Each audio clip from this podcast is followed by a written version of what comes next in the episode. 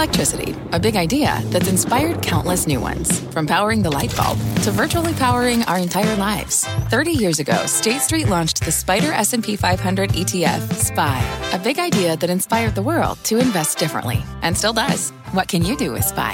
Before investing, consider the fund's investment objectives, risks, charges, and expenses. Visit ssga.com for a prospectus containing this and other information. Read it carefully before investing. SPY is subject to risks similar to those of stocks. All ETFs are subject to risk, including possible loss of principal. Alps Distributors Inc. Distributor.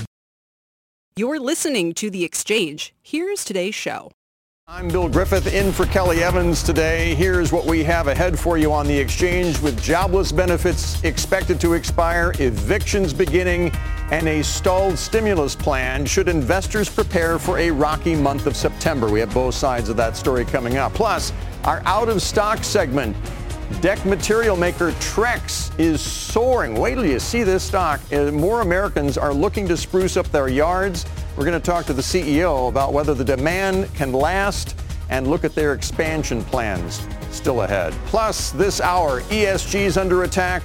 Facebook takes on Australia and New York City's debt crisis. That's all ahead here on the exchange. What we begin today's markets more records again, modest gains. Dominic Chu is crunching the numbers for us. Dom. I mean, modest is all right, I guess, these days. It just keeps going higher and higher, Bill. And as you pointed out, another set of record highs here. Green across the screen. Modest fractional gains, but it still doesn't take away from this notion that markets keep on climbing higher. So the S&P 500 still above that 3,500 mark here. But look at the NASDAQ. 11,897. We're almost close to putting a 12,000 handle on the NASDAQ composite how is that for COVID-19 lows versus today? That's a big deal here. One of the places we're watching, better housing and home sales data coming out for the month of July earlier this morning has put a bid to some of these big home builder stocks. Lennar up 3%, KB Home up almost 3%, Pulte up 2.5%, Toll Brothers up 2.5%. You get the picture. That housing story is still very popular, a tailwind for the markets overall. And I know it's tiring now, but let's talk about Apple. Let's look at the chart up here. 3.5% gains, another record high, $133. Right now, this company is worth about $2.28 trillion. Just to put in perspective, Bill, because I know you like this, at the pandemic lows, the market value of Apple was around 982 billion with a B, not 2.8 trillion with a T. And to put that into further perspective, it's basically added more than an entire alphabet Google's parent company in market value just since the lows. I'll send things back over to you. You know, I forgot to order a NASDAQ 11,000 hat, and now it's going to be too late. I, am going to need a 12,000 hat. You need a 12,000 to change yes. my order there. Thank you, Dom. you got See it. you later. So as we enter this new month, there's a new wall of worry awaiting stocks. The uncertainty around the future of uh, enhanced unemployment benefits, along with eviction moratoriums across the country ending, and of course, the stalemate regarding that new stimulus package in Congress. But with new all-time highs, as you just saw for the S&P and the NASDAQ and the NASDAQ 100, will investor demand for return outweigh any of the potential risks out there? Joining us right now with their thoughts on the markets, Nancy Tengler, Chief Investment Officer at Laffer Tengler Investments, and Jack Manleys, Global Market Strategist at JP Morgan Asset Management. Good to see you both, folks. Thanks for joining us. Nancy, you had to have been very pleased. I know one of your tenets, the reason the market could continue to go higher is because of the liquidity out there and the low interest rates. You had to have been very pleased by what the Fed said last week, yes? Well, yes, um, but as a citizen, I'm a little bit concerned uh, that the Fed actually thinks they can um, sort of average and manage inflation on an average basis. But we had written a piece in the middle of July that said why this rally still has may still have legs, and it was due to the just surge in money supply and the liquidity that the Fed has, you know, pushed into the system. So I don't think that's a permanent answer yeah. uh, to fundamentals, but I do think that uh, in the near term it continues to drive things up. Jack, stand by for a second because speaking of the Fed, we have some Fed speak to tell you about, don't we, Steve Liesman? Yes, Bill, thank you very much. Lael Brainard, um, speaking at a conference at the Brookings Institute, giving a really strong signal that the Fed uh, will do more. She says the Fed has to pivot from stabilization to accommodation. Uh, and that's kind of a little Fed speak for what we've been doing in the markets has been to even markets out, not really to uh, help the economy grow even more. Uh, and so she's really suggesting that. She goes on to say that the strong pace of job gains appears to have slowed. and that the economy faces considerable uncertainty with risks tilted to the downside, uh, and that further fiscal support, that would be from Congress and the president, are key factors for the outlook. So there she is urging uh, just a couple other things here. She says the uh, current Fed policy, uh, first really Fed person to say this in the wake of the new Fed policy, could have avoided prior rate hikes. Very interesting comment there. And she suggests the Fed will in the future pursue opportunistic reflation and will try to minimize the welfare cost of job shortfalls. But uh, Bill, I'll end it there, send it back to you, just saying that uh, Brainard making a really strong uh, signal there that the Fed would move to additional accommodation, maybe as soon as September. You think they're going to cut rates at some point? This month. I don't think there's any more rates to cut. They're not going uh, negative, but well, additional quantitative easing would be the thing I would suggest. All right. Thank you, Steve. Always good to see you. Jack Manley, what, what do you think? I mean, here, it's already been established that they are going to be more patient uh, about uh, cutting, raising rates in, in the future. Uh, but are your palms starting to sweat about valuations in the stock market? Well, you know, I, I admire the Fed's commitment and everything that they've been doing recently. Uh, but what I think is important to remember, and we've been saying this for a while now, is that the Fed is making sure that an economic crisis doesn't also become a financial crisis. This is ultimately not the Fed's battle to fight. I mean, it can keep rates low. It can keep uh, expanding its balance sheet. It can help risk assets in that way. It can stabilize financial systems. But the Fed is not going to be the thing that keeps retail sales numbers up. It's not going to be the thing that keeps the unemployment rate down. We need things like fiscal stimulus on top of that monetary stimulus to really keep this party going, I think. Uh, and so the, the, the, absence of an agreement on fiscal stimulus, uh, at least as of right now, is, is a little bit worrisome when it comes to the overall outlook for things like sentiment uh, in the back half of this year. Nancy, of course, technology is still leading the way. Uh, we've established the, the continued rise of the NASDAQ and the NASDAQ 100. It's a favorite of yours, but how much longer? What, what, what's going to continue to power this sector? So yeah, Bill, I mean, I think some of the valuations have gotten a little bit kooky. I, I own Salesforce. I can't really explain to you why it was up 26% after reporting earnings. Um, well, going into I, the Dow didn't hurt, I guess. Uh, well, and, and it was up that the previous day on that announcement. Yeah. But, you know, Zoom today with revenues up 355% year over year. I mean, listen, I think at some point we will transition within the tech sector uh, to some valuations that are more attractive. So we continue our overweight because, you know, if you look at tech capex versus old economy industrial capex, it's starting to to move past that as industrial capex comes down. So you have to be in the sector for the long term, but in the near term, I expect we're going to see some valuations get uh, adjusted somewhat. Jack, we mentioned the wall of worry that we may be facing in the market here. For you, one of the great walls that you're worried about is China and the trade situation. We haven't heard much about it this year, but you think that's going to be a, a bigger issue as we get closer to the election, yes? Yes, and, and the fact that we haven't heard a whole lot about it this year is one of the things that I think is so worrisome. When we came into 2020, we knew there was an election on the horizon in November. We also assumed that trade tensions would continue. And one of the interesting sort of uh, byproducts, I suppose, of, of the COVID pandemic is that trade tensions have come off a little bit. We got that phase one trade deal inked with China at the beginning of this year. So far, that is still more or less intact very clearly uh, uh, uh, some combative uh, attitude between the U.S. and China on other things like technology. But in terms of trade, like what we saw in 2019, 2018, we haven't seen that ma- uh, manifest uh, just yet or really come back in that sense. If it does, I think there are some risks. I mean, we saw how right. disruptive a trade war was in 2019 and 2018. Right. Germany almost in a recession last year without the virus. This could cause some problems. We will see. Jack Manley, Nancy Tengler, again, good to see you both. Thanks for joining us today. Thank you. Thanks. And let's turn to another force that's been shaping the markets this year, especially the individual investor. Mom and pop trading is at a decade high right now, powered by free platforms. You know about them, Robinhood. We got lockdown boredom and a once-in-a-lifetime investment opportunity that's been out there lately. But among all of the trends, COVID-19 has accelerated. The retail investing boom is perhaps one of the hardest to measure. What impact has this rise had on the markets? Let's drill down on that question. Nick Maggiulli is Chief Operating Officer at Ritholtz Wealth Management. Nick, good to see you. Thanks for joining us today. Thanks, Bill. Appreciate it. So regale us. How much is individual uh, investor behavior up this year? How much does it contribute to the market this, this year in the United States? So retail trading last year was about 15% of total volume, and this year, in the first six months, they've estimated, someone at Bloomberg estimated that it was about 20%. Um, and on some days, Citadel Securities found up to even 25% of volume. So you're seeing a, a big increase from last year, for sure. Is that good or bad? I mean, you know, the, the, the, the long time mantra on Wall Street was that the market hits a top when the public gets in. You know, the, the, you have the irrational behavior of the markets. Is that where we are right now, do you think? Is that what you're saying?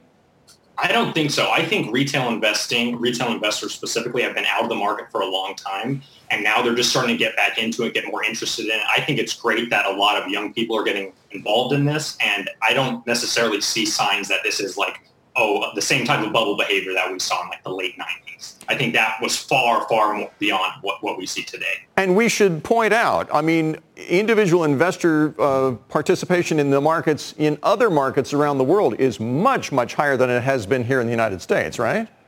Yes, in Asia, it's up to, I think, 80 to 85 percent. If you look at Shanghai or you look at Korea. Um, and that's, yeah, that's compared to 25 percent, that's just night and day. But do investors have it too easy right now with the free trading platforms? You don't have commissions that you have to pay when you trade. Are they treating it like a video game right now? Is that I the mean, problem? I think there is some of that going on. I'm not going to lie. I think one of the biggest um, hypothesis out there for why this happened is because all the sports betting went away. And so a lot of traders got into this and now they're like, this is my new thing I do. And they're very involved. At the same time, you know, free commissions I think are great overall. And so some people can be abusing it, but I think a lot of people are just doing it to learn. And I think it's going to be a good, a net benefit regardless of what happens. And I, I, I know I'm sounding like a nervous Nelly by bringing up all these issues, but let's recall that it was in 1999, right at the peak of the dot-com boom, that we started to see the rise of the online trading companies at that time, the E-Trades and the Ameritrades and so forth. Are we there again? I, I think it's a very different environment. I remember that was after a massive bull market for multiple years. And yes, we have had a, a decades-long bull market, you know, ex-coronavirus. Um, but I think I think it's very different now because people are getting involved now, and you're not seeing the same types of valuations that you were seeing. And some of them are some companies have that, but I think across the entire market, you're not seeing the same crazy valuations you're seeing at '99. All right. And I'm sure that Rate the Room is going to appreciate that you made your hotel room bed before you came on the air here with us today. Nick Maggiulli with uh, Ritholtz Wealth Management. Thanks for joining us, Nick. Thank you. See you later. Uh, coming up, as Americans were forced to stay home, many decided it was time to spruce up their backyards, and they turned to Trex to do so. The company has soared this year, has it ever? And as others have pulled back, it's expanding its business. We're going to talk to the CEO coming up next. Plus, Walmart is launching its much anticipated membership program going head to head with Amazon. But the service is getting more attention for what it will not have than what it will have. And Facebook takes on an entire continent. The exchange is back after this.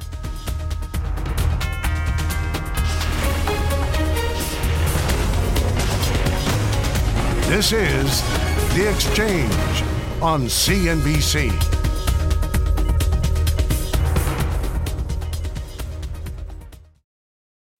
What's on the horizon for financial markets? At PGIM, it's a question that over 1,400 investment professionals relentlessly research in pursuit of your long term goals. Specialized across asset classes, but united in collaboration, our teams provide global and local expertise our investments shape tomorrow, today. Pursue your tomorrow with PGIM, a leading global asset manager.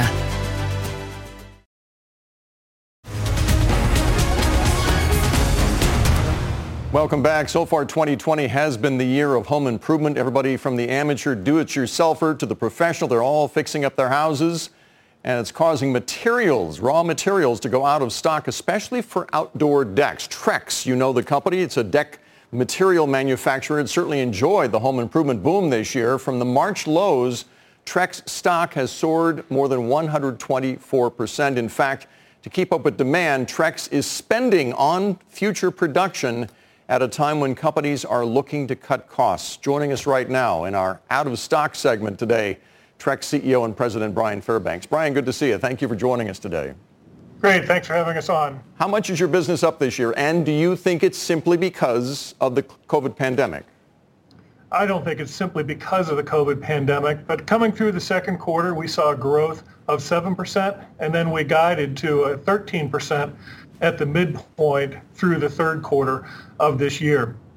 With people moving away from the cities, uh, they seem to be looking to have more outdoor living spaces further out in the suburbs, and has definitely driven the demand for composite decking. But your stock, and I know CEOs don't like to talk about their stock price, but I mean, you've obviously seen what has happened. Your stock acts like you've had much greater growth, or at least the market's anticipating much greater growth down the road. Are you? Well, we've had great growth. If we look back since 2015, we've grown our revenue at a 14% annual rate. During that same time, we've grown our EBITDA by 20%. Uh, so it's been impressive growth in the past. What's even more exciting is as we look forward, the conversion of wood to composite products in the future. Today, only about 20% of decking is used with Trex composite products. So as we move forward, we see a large conversion opportunity. But you have had a problem getting enough uh, uh, uh production going to meet the demand that's out there. Has that capped your growth? To some degree? We announced a capacity expansion in mid-2019 that we would start to see some of that capacity come in in the middle of 2020. We saw that come on in June. And then early 2021, we'll see the larger amount of that capacity come on at our Virginia facility. Would we like to have more capacity today? Absolutely but we're well down the road to building more capacity to service that expanded demand. Because you f- obviously feel like this demand is going to last for a while, and that goes back to my question whether you think it's COVID related or not, uh, because people are stuck at home, so they're going to fix up their house. But when well, the when the pandemic finally goes away, do you think demand will continue to grow that, that at that level?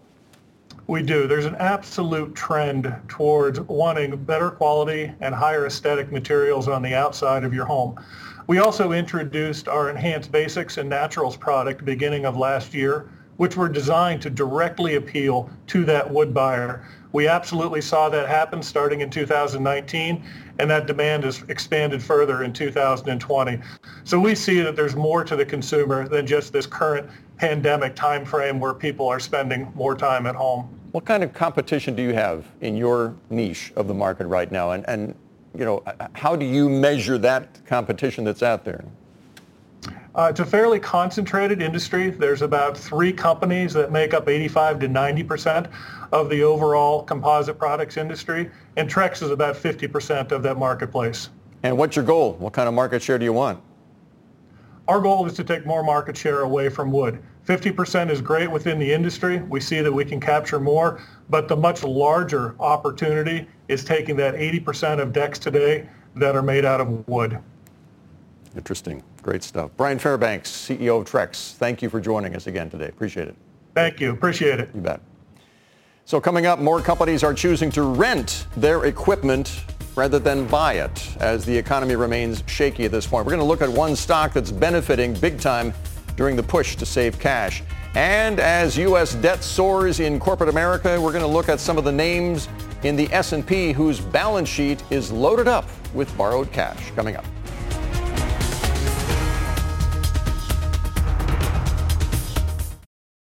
At the UPS store, we know things can get busy this upcoming holiday. You can count on us to be open and ready to help with any packing and shipping or anything else you might need. Is there anything you can't do? Um, actually, I don't have a good singing voice. the UPS. Nope. But our certified packing experts can pack and ship just about anything. At least that's good. The UPS store. Be unstoppable. Most locations are independently owned. Product services, pricing, and hours of operation may vary. See Center for details. Come in today to get your holiday goodies there on time. This podcast is supported by FedEx. Dear small and medium businesses, no one wants happy customers more than you do. That's why FedEx offers you picture proof of delivery, packageless and paperless returns, as well as weekend home delivery to 98% of the U.S. on Saturday and 50% on Sunday. See the FedEx service guide for delivery information. FedEx Ground service is also faster to more locations than UPS Ground. See what FedEx can do for your business. Absolutely, positively FedEx.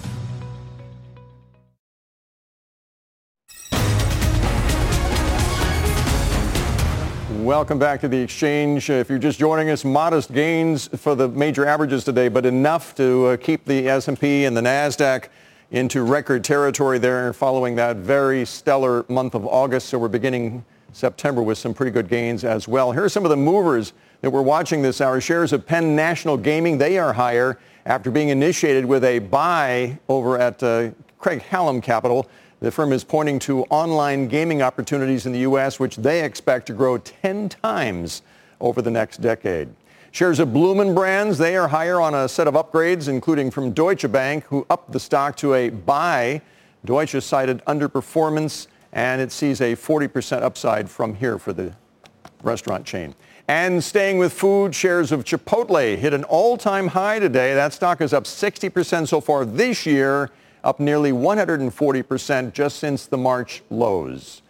Muy caliente. to Sue Herrera for a CNBC News update. Ah, Susan. muchas gracias. You're de, de nada. Here's what's happening at this hour, everyone. We begin in Washington, where Attorney General William Barr is imposing new restrictions on national security surveillance of candidates for federal office or their staffs. The restrictions are part of broader changes to the DOJ's procedures in response to shortcomings in 2016 during the Russia investigation. COVID-19 is increasing in children. That's according to a report from the American Academy of Pediatrics. From August 13th to August 27th, more than 70,000 new pediatric cases were reported. That's an increase of 17% over the last two weeks. The report also showed that 30 states reported that at least 10% of their cases were children.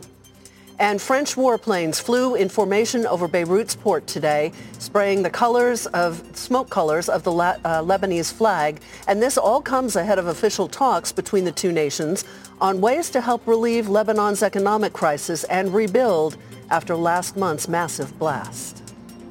You are up to date, Bill. It's good to see you. Back nice to, to, you. see you, Subi. Thank you. See you later. Uh, so we have this new report by Bank of America revealing that U.S. corporations now have a record $10.5 trillion in debt, either through bonds or outright loans. Uh, the amount is a stunning 30-fold increase from 50 years ago. So who's sitting on lots of borrowed cash right now? This is a look at some of the names in the S&P with the highest debt-to-equity ratio. H&R Block is among one of the top companies with a debt-to-equity ratio, you ready, of 4,920. That stock is down 38% this year, despite reporting better than expected earnings in July. Also on the list, Wynn Resorts, the casino operator, has a debt-to-equity ratio of more than 2,000. While that stock has seen a rebound in the past month, it is still off by more than 30% for the year. Finally, O'Reilly Auto, ticker symbol ORLY. The uh, stock has a hefty ratio of 700. It's up only 6% for the year, but a whopping 86% since its 52-week low. There you are. Coming up, Zoom's zooming revenues, Walmart's pitch against Prime, and Facebook's fight down under. All that and much more in today's Rapid Fire when the exchange returns in just two minutes.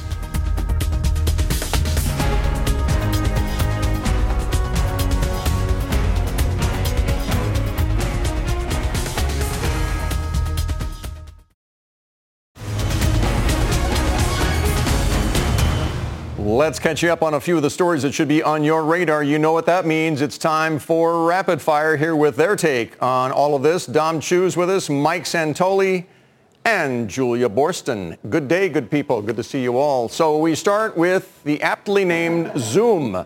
Zoom video surging on blowout earnings today. Revenue growth surged 355% in the second quarter. That gain beat Zoom's total 2019 income and the number of customers with 10 or more employees grew by nearly 500%. Zoom also boosted its revenue forecast by 30%. Shares are climbing more than 30% today, and they have gained more than 550% this year. This is 2020 now, Mike Santoli, not 1999. But boy, these numbers sure look like that, right? A lot of the numbers in certain ways in terms of how fast this company is uh, piled on the market value. And clearly the market's seeing that this is now going to become, in the market's estimation, the next kind of indispensable, inescapable platform for business. Uh, so it's not so much, oh, people start going back to work next year and maybe they're going to, you know, stop paying for their Zoom subscription. Uh, implicitly, not only is the market saying with this valuation that all those people are going to stick around, many more companies are going to come on, but that they're probably going to also displace some other types of services and applications that are already out there, whether it is messaging or something else. Because right now, even with the newly projected earnings for 2022, yeah. uh, it's 150 times earnings for three years from now. Dom, I love this. You know, uh, uh, uh, some of the houses are jumping in now, raising their price targets. They're raising their, uh, their buy ratings and everything. Goldman Sachs had a sell rating on this stock, and they've been dragged kicking and screaming now to a neutral rating on this. Talk about being behind the curve on this yeah, one, this, that, that's pretty much their way of saying mea culpa, my bad, right, in this whole process, because our clients have now lost out on a huge, massive opportunity to the upside. Uh, but, I mean, to the certain point that we're talking about here, this notion that these companies are the future, they are pricing in so much more of an expectation that they will become ubiquitous in all forms of communication. That's what you're seeing in the stock price today. The market value of the company is already staggering. We can call it a mega cap, if you will, now. Right, right. It's $125 billion in size. That makes it, and I know this is not a fair comparison, but from a market value perspective, it is now the same size pretty much as Lowe's, the second biggest home improvement retailer in America. And, and so when you talk about the notion that there could be a bubblicious aspect to many of these markets, Zoom, eh, yes, it's pricing in a lot of growth, but I'm not sure a lot of people can grasp the concept of just how big it's gotten in such a short amount of time. All right, let's move on to our next story. Walmart taking on Amazon Prime, even though they say they are not, announcing details of this new membership program to be called Walmart Plus. The subscription service will cost $98 a year, and it includes perks like free shipping, with minimum online orders of $35 and discounts of up to 5 cents a gallon on gasoline, which is big in California. It's set to launch September 15th. Can anyone really take on Amazon, though, Julia? And, and I wonder, are, are people really getting a lot for this $98 a year? They already have low prices and great service at Walmart, don't they? Well, Bill, I would say this maybe is not directly taking on Amazon. Maybe Walmart is right. Maybe this is really for the customers who haven't fully made the jump to Amazon Prime yet. I'm an Amazon Prime subscriber. I get so many packages a week, I don't even want to admit it, but this is maybe for people who still go shop at Walmart stores. And I would point out one of the key perks is enabling Walmart Plus members to skip the line at the store. This is addressing people with the understanding that they're going to be shopping in store and online. These are not people who've moved all their purchasing to online like I have right now. So I think this is really much more for a hybrid customer and for people who are those core Walmart customers who want to have the additional functionality. Maybe they've been experimenting with how to shop online during COVID, but this is really to give them everything they would need and extra discounts when they do shop in, in store. Mike, I was interested. The chief customer officer was saying that essentially, and I'm paraphrasing here, she's, they're not going after new customers. They're, they're trying to mine more dollars out of existing customers right now. Yeah, kind of a souped up rewards program. You could also think of it a little bit the way Costco, right? You, obviously, you have to pay the membership fee to Costco just to go there in the first place, but trying to make it as beneficial to re-up for $12.95 a month or, or the $98 a year uh, just to get those benefits. And I do think it's definitely exploiting the store base. I mean, you're talking about discounts on gasoline. Amazon's right. not going to offer that. Yeah. Uh, but Dom, uh, we have to admit, Walmart has not had a great track record with some of these programs that they've had in the past, that they've started and then abandoned very quickly. So, so here's the thing. What they've done now is they're not trying to go after the new customer, like you said. This is very much, you know what, I, when I first saw the stuff come out and I, I first read the press release, I thought this is like the fast pass at Disneyland eh, or Disney World, right? You're already going after the target customers that were going to, to go there originally, and you're giving them more perks to do so.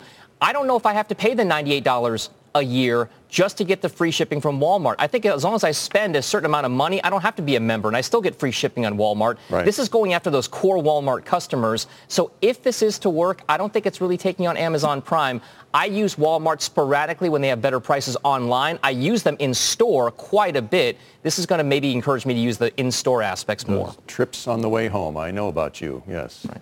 Uh, let's move on. Uh, Facebook threatening to block users and publishers in Australia from sharing news on its platform. It's in response to this proposed law that would force the company to pay publishers for their content.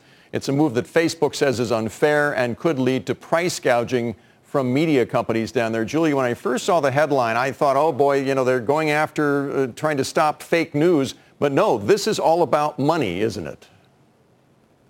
Yeah, this is about the real news, Bill. This is about the real news that is shared from news outlets on Facebook in the Facebook newsfeed in Australia. And I think the key thing here is that a lot of people would say that Facebook and Google have really crippled the publishing business, the traditional news business, the kind of news you want shared on Facebook and Google because they're allowing people to read little snippets and share articles without them necessarily being compensated. So this bill would, Facebook says, would be really damaging because it would allow the government to mandate certain minimum prices and it would let publishers ultimately decide how much they want to get paid without having a proper negotiation with Facebook. So this continues and builds on an antitrust suit that the Australian government is already having with both Facebook and Google. And this is something that's been pushed by News Corp. Though I would say some other publishers say they'd rather negotiate directly with Facebook without having the government involved. So it'll really be an interesting one to watch, Bill, and not only to see how this turns out, but to see if other company countries jump on the same bandwagon. Yeah, that, I mean that's the thing, Mike. Is uh, you know Facebook's uh, sort of leading the charge here to see how the sharing of news, which goes on on all social media platforms essentially. Uh, now that somebody's going to have to pay for that at some point. Right. Uh, yeah. At some point along the chain, presumably somebody's going to have to pay for it, but it definitely shows where the power lies uh, in this relationship. I think Facebook completely willing to say, fine, we won't just carry uh, all these news links, uh, and the news publishers probably would be the bigger losers uh, out of that, as opposed to Facebook suffering or their users suffering necessarily, because the volume of everything else on the platform is so much greater. Indeed. Next topic, a sign of the times. A growing number of companies are opting to rent equipment instead of buying it outright as economic uncertainty from the pandemic drags on. The proof is in the tape. Check out shares of United Rentals, one of the biggest players in this game, up more than 200% from its March lows, including just a 30% gain in the past three months. Seema Modi, this is your story. You're stepping in to tell us more about this. Uh, it's a growing trend right now, isn't it? It really is, Bill. It's not just Airbnb that's benefiting from people looking to rent versus buy.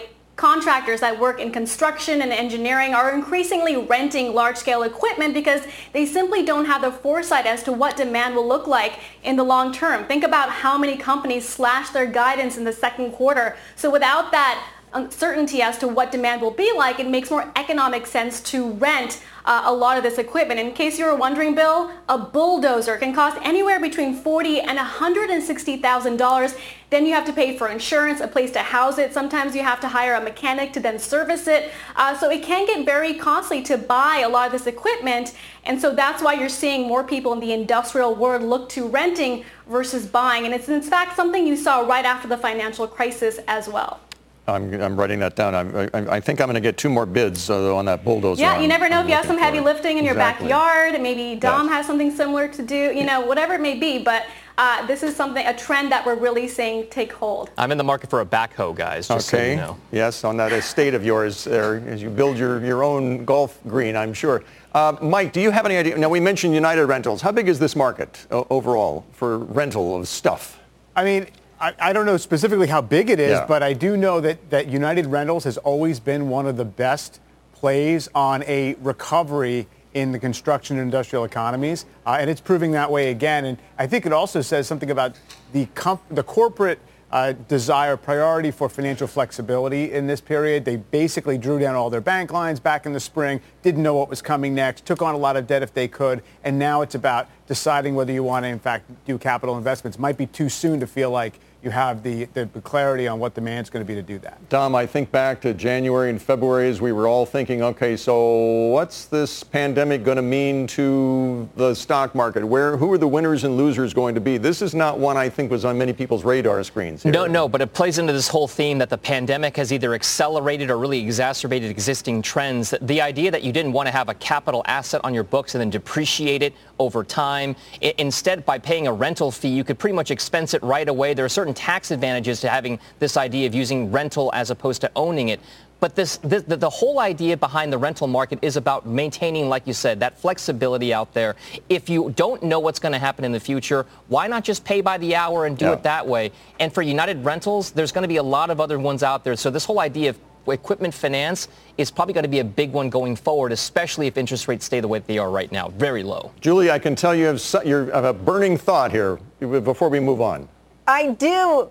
Bill, this is a trend that we have seen across so many different parts of the economy. The shift from ownership to access. We've seen it in the consumer economy with Airbnb, Rent the Runway. We've seen it with the way that companies treat office space, the whole idea and rise of WeWork, although of course that's a very different situation right now. And I think what's really interesting is in a lot of ways we've seen these rental companies enable both consumers and corporations to get access to a higher level of service. Maybe the people who are renting bulldozers bulldozers are able to get a better bulldozer than if they had to figure out how to buy one themselves. Right. And I think we are in- increasingly seeing the transformation of the economy towards one of sharing and rental and the fact that that does enable a higher quality of service or, or a higher quality product if you're only paying for a piece of it. I just hope Mrs. Chu has her videotape going when uh, Dom is out there working his backhoe. We're going to Diggerland. We're taking our kids to Diggerland nice. as soon as they can do it. What so. a dad you are. Seema, and by the way, Bill, if yes. this all plays out, if I were to say if this all this plays out, this is going to really hurt Caterpillar's margins. Already they saw a 50% decline in North America revenue,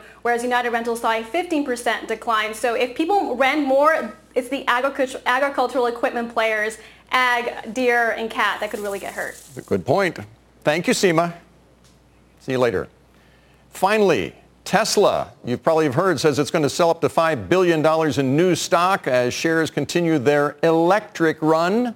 The company says that the new shares will be sold, quote, from time to time and at market prices, and that it will issue directives to banks on when to sell those shares despite dipping lower today. Tesla is up, as we all know, nearly 500% this year. It's Finance 101, Michael. When interest rates are low, you issue more debt. When stock prices are high, you issue more stock. Yep, the market has implicitly been uh, begging and daring Tesla to do this, and it took this much of a gain for them to just issue, by the way, only about 1% of its market value. Uh, $5 billion is, is, a little over 1% of, uh, of the market value. It is an interesting test for one reason, though. There's a general presumption here that Tesla at its size, it's just a matter of time before it gets inducted in the S&P 500. Most people assume in conjunction with that, the company would do a share offering, which would ease the way for index funds to actually get their allocations without having to sell everything else in the index very messy. Facebook did this on the way into the index as well.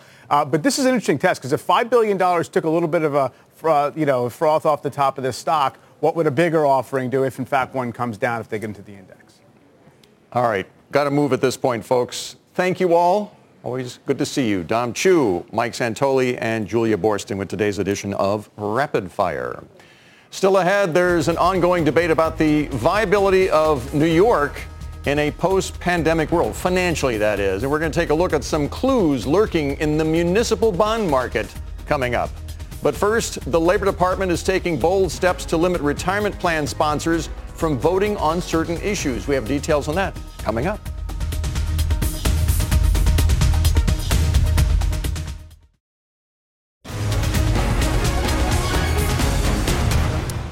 Welcome back. The Labor Department is proposing two new rules that could limit so-called ESG investments in 401ks. And some of the world's largest asset managers are pushing back on that. Bob Pisani joins us with details on that. Hello, Robert. Hello, Bill. Good to see you as always. The first proposal from the Department of Labor would limit how retirement managers can vote on proxies. Now, you know, these annual meetings, they're often dominated by proposals for companies to adopt sustainable energy or be cognizant of climate change, things like that. The DOL is proposing a rule change that would not allow proposals to be voted on unless there is an economic impact on the retirement plan. And the argument is ESG type stuff, environmental social governance type stuff like sustainable energy would not be directly beneficial to the plan's participants. The second is a, a, broader attack on ESG in general. The oil industry, for example, has looked askance on ESG because it tilts toward tilts away from fossil fuels and towards sustainable energy. Labor Department is proposing another rule that would require fiduciaries to always put economic interests ahead of these so-called non-pecuniary goals. They are like the goals expressed by ESG on environmental and social issues. Now, the investment industry is pushing back on these proposals. In a July interview, BlackRock's Larry Fink said, our job is to maximize returns for clients. More and more clients believe climate risk is investment risk. Fidelity Investments is also pushing back. They said the DOL's proposal was wrong to assume that ESG investing sacrifices returns and wrong to assume that it increases risks and promotes goals unrelated to financial performance. So the bottom line here, guys, is ESG is growing in leaps and bounds, and it's starting to get some pushback from interests that are having uh, their, their interests uh, affected by that. I'm missing something. Why is it up to the Department of Labor to propose this? Why not the SEC, for example? Um, because they're talking about financial retirement plans here. So under ERISA, which governs the, is the rules that govern uh, how these fiduciaries can act within these retirement plans. There's certain rules and regulations. And that's how the Department of Labor got involved. They're in charge of the whole ERISA issue. Got it. Now I understand. Good to see you, Bob. Thanks. Bob Pisani. Thanks. And coming up, he's one of the men who helped save New York City from going back, ramp back in the 1970s. Former New York Lieutenant Governor Richard Ravitch joins us with what's got him worried about the chances for the Big Apple survival this time around. He's in the mix of it again. And a reminder, hey, you know, you can always watch us or listen to us live on the go on the CNBC app. The exchange is back in two minutes.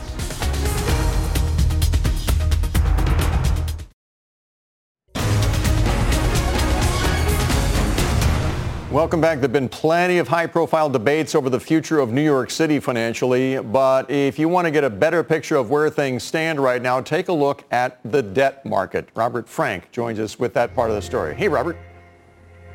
Hey, Bill, great to see you. Uh, New, York, uh, New York City sold over a billion dollars in long-term bonds last week and the interest rate was 1.45%. That's pretty low, but if you look a little deeper, there are signs that investors are getting nervous about New York. The important number in the muni bond market is the spread. That's the difference between the interest rate and the rates for AAA bonds. Now, the spread on last week's bond was 72 basis points. That is more than double the spread pre-COVID. So investors now see twice as much risk investing in New York City now than they did pre-pandemic. It also means that New York City's borrowing costs could become a drag on the economy. It has $38 billion in outstanding debt obligations right now. The city is asking the state for permission for another $5 billion. That would be a huge new supply for investors who already hold a lot of New York City debt. Now, if the city has to spend more to service that debt, that means less capital spending, possible service cuts, possible layoffs, and again, that downward spiral that we kind of saw in the 1970s. But at 1.45%, we are not even close to that. But again, some signs of anxiety and concern by investors, Bill. Indeed. And speaking of the 1970s, we have a gentleman joining us right now who was there in the mid-70s. Thank you, Robert. Uh, see you later, Robert Frank. Uh, Richard Ravitch uh, is former lieutenant governor of New York. He's former chairman of the uh, Metropolitan Transportation Authority. He's now a director at the Volcker Alliance, and he's a member, a new member of this new uh, panel that uh, Mayor de Blasio has put together to try and figure out how New York City can recover from the current financial crisis. Richard Ravitch, good to see you. Thank you for joining us today, sir. Pleased to be with you. And as I mentioned, I mean, you were around in the mid-70s. You were among those who helped revive New York City's uh, efforts to, to get back on its, on its feet. Compare the two crises, this one right now to what you had to go through in 1975. Are there comparisons? Is one worse than the other? Totally different circumstances. 75, the problem was that because Governor Rockefeller had difficulty distinguishing between borrowed money and appropriated money. He relieved the city of the necessity of raising taxes to meet its budget expenditures by changing the law so that the city could borrow any amount of money that the mayor estimated he needed to balance his budget. So over the period of time between 1966 and 1975, city borrowed, the banks underwrote about close to $7 billion of bonds, the proceeds of which were used to cover holes in the operating budget of the city. Right. After, after the Urban Development Corporation crisis in January, where the state was prepared to let this public entity go into bankruptcy rather than take money uh, to pay its debts. Uh, the banks got scared and they met with Governor Carey on May 2nd, 1975, and said they would no longer underwrite the notes and bonds of the city of New York. Right, right. The city had maturing debt obligations almost every month for the balance of the year. So we created a new entity um, called the Municipal Assistance Corporation by t- legislating the sales tax away from the city of New York and made it payable to the Municipal Assistance Corporation. Is any of what you did in 1975 applicable today? Now, as I mentioned, you're on Mayor de Blasio's new commission now to try and help figure out how to recover this time around. Can you use any of the techniques you used last time? Absolutely not. It, it, totally different circumstances. It's irrelevant. And by the way, uh, Mayor de Blasio's task force no longer exists. Okay. But, but if you were uh, asked again to come up with a solution, what would that be? I mean, you're not a big fan of them issuing more municipal bonds, by the way, are you? No, I'm not. I would say borrowing for operating purposes was prohibited by the laws we enacted following the summer of 75. And that is not a solution now. There is only one solution, and that is federal aid. I'm sorry, I wish I could say that there should be others. We need a control board again. We need to have outside people evaluate the city budget. Right. And there has to be pressure on the politicians in New York to cut expenditures. And as you well know, uh, right now, any aid to st- cities and states is stalled in the in the Senate. The House passed a bill uh, several months ago. It's stalled in the Senate, and you know Mitch McConnell has said that maybe it's just uh, the city should think about filing for bankruptcy this time around. No, actually, McConnell said the states should file for bankruptcy, but Mr. McConnell doesn't know anything about the Constitution of the United States because states are not permitted to file bankruptcy. Um, cities may if they're authorized by their states, um, and only 30 out of 50 states have authorized their municipalities to file. So you think uh, that some bigwigs from Wall Street, for example, should go to Washington and make the case to get some state aid for New York City. Is that the idea? There are a lot of very successful people who raised and gave a lot of money to McConnell and to Trump, and that they ought to go to Washington and say, we, we can't survive without some short-term aid from the federal government for our mass transit system. Um, and we're willing to have an, an oversight mechanism um, that measures uh, the reasonableness uh, right. of the city budget. All right, Richard Ravitch, I wish we had more time. Uh, it's an important topic, uh, one that you could help solve, I'm sure, but uh, I have to go at this point. Richard Ravitch, again, thanks for joining us today. Appreciate it. My pleasure. Thank you. I got it. That does it for The Exchange. You've been listening to The Exchange. Make sure you're subscribed to get each episode every day, same time, same place. This podcast is supported by FedEx. Dear small and medium businesses, no one wants happy customers more than you do.